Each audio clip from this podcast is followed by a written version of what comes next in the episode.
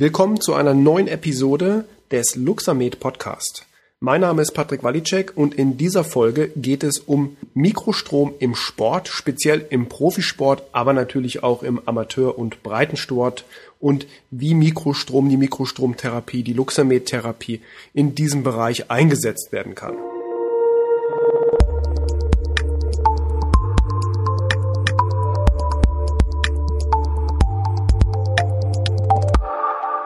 Mit der Überschrift vom DFB über Olympiaden bis zum Ironman möchte ich auch gleichzeitig ein paar Referenzen beziehungsweise paar Erfahrungsberichte eben aus dem Profisportgeschehen vorlesen tatsächlich, ähm, einfach um Ihnen da eine Impression zu geben, was eigentlich möglich ist, sei es im Bereich der beschleunigten Regeneration durch Mikrostrom oder natürlich auch durch eine Leistungssteigerung was uns die, auch die Profisportler tatsächlich bestätigt haben und wir auch in kleineren Untersuchungen tatsächlich verifizieren konnten.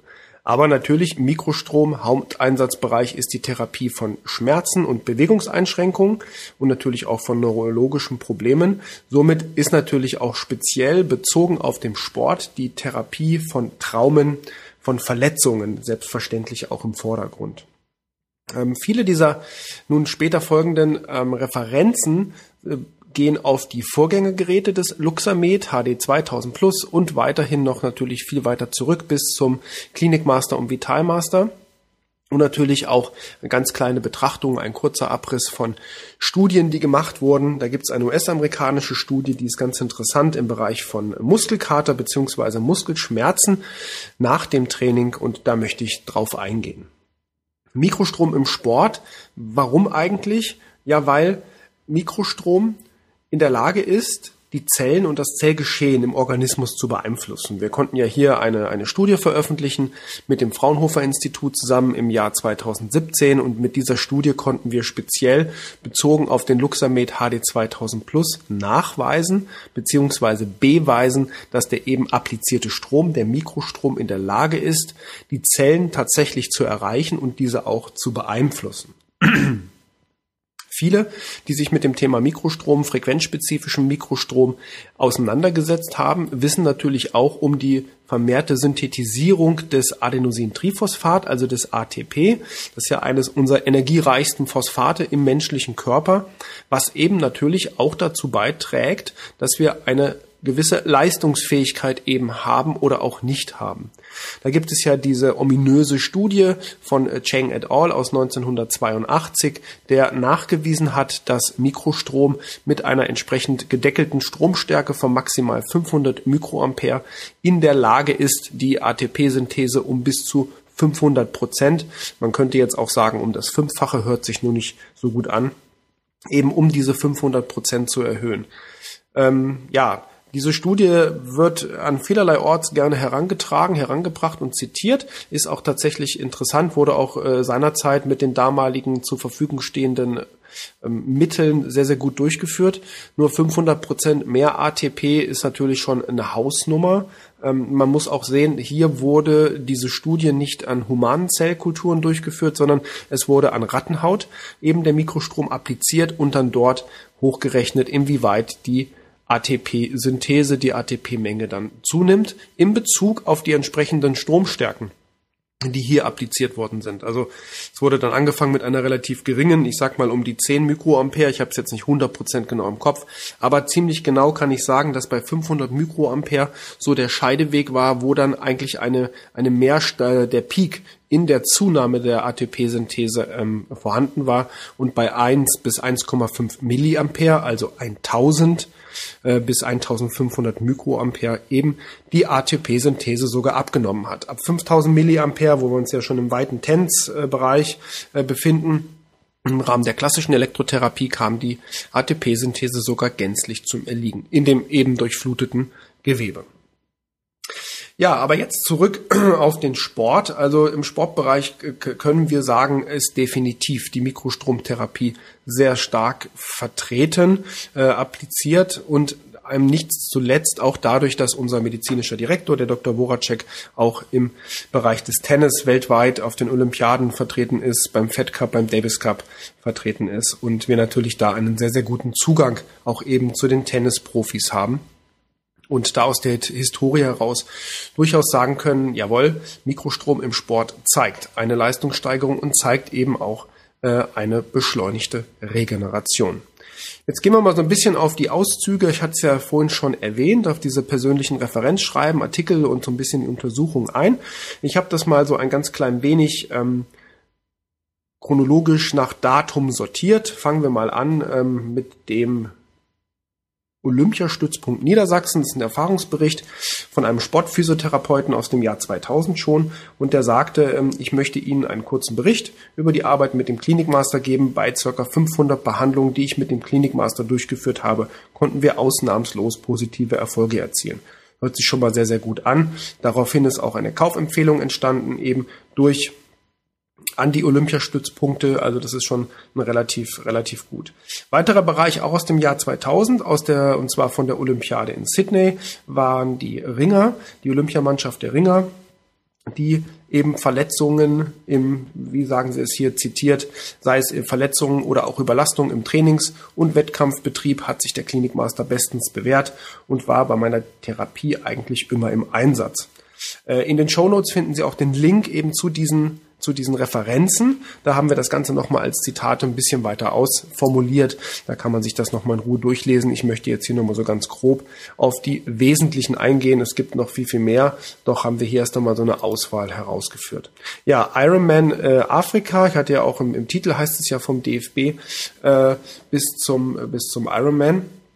Der Ironman, da ist hier auch ein sehr, sehr schönes Zitat, denn hier hat eine, eine Triathletin eben eine Erkältungswelle auch sehr, sehr gut überstehen können mit dem Vitalmaster damals und hat gesagt, neben dem genialen Re Regenerationsprogramm eben auch die ähm, Erkältung, die sie dort hatte, diese Erkältungswelle relativ gut überstanden hat, um so auch ähm, den fünften Platz beim Ironman in Südafrika belegen zu können.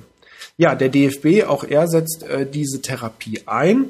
Ähm, jetzt im Rahmen der, der Nationalmannschaft der Frauen ähm, gibt es hier ein, ein Dankeschreiben, wo eben auch die Spielerinnen sehr erfolgreich behandelt werden konnten und das Gerät auch hier gegen ja kleinere Blessuren und so weiter relativ täglich im Einsatz war.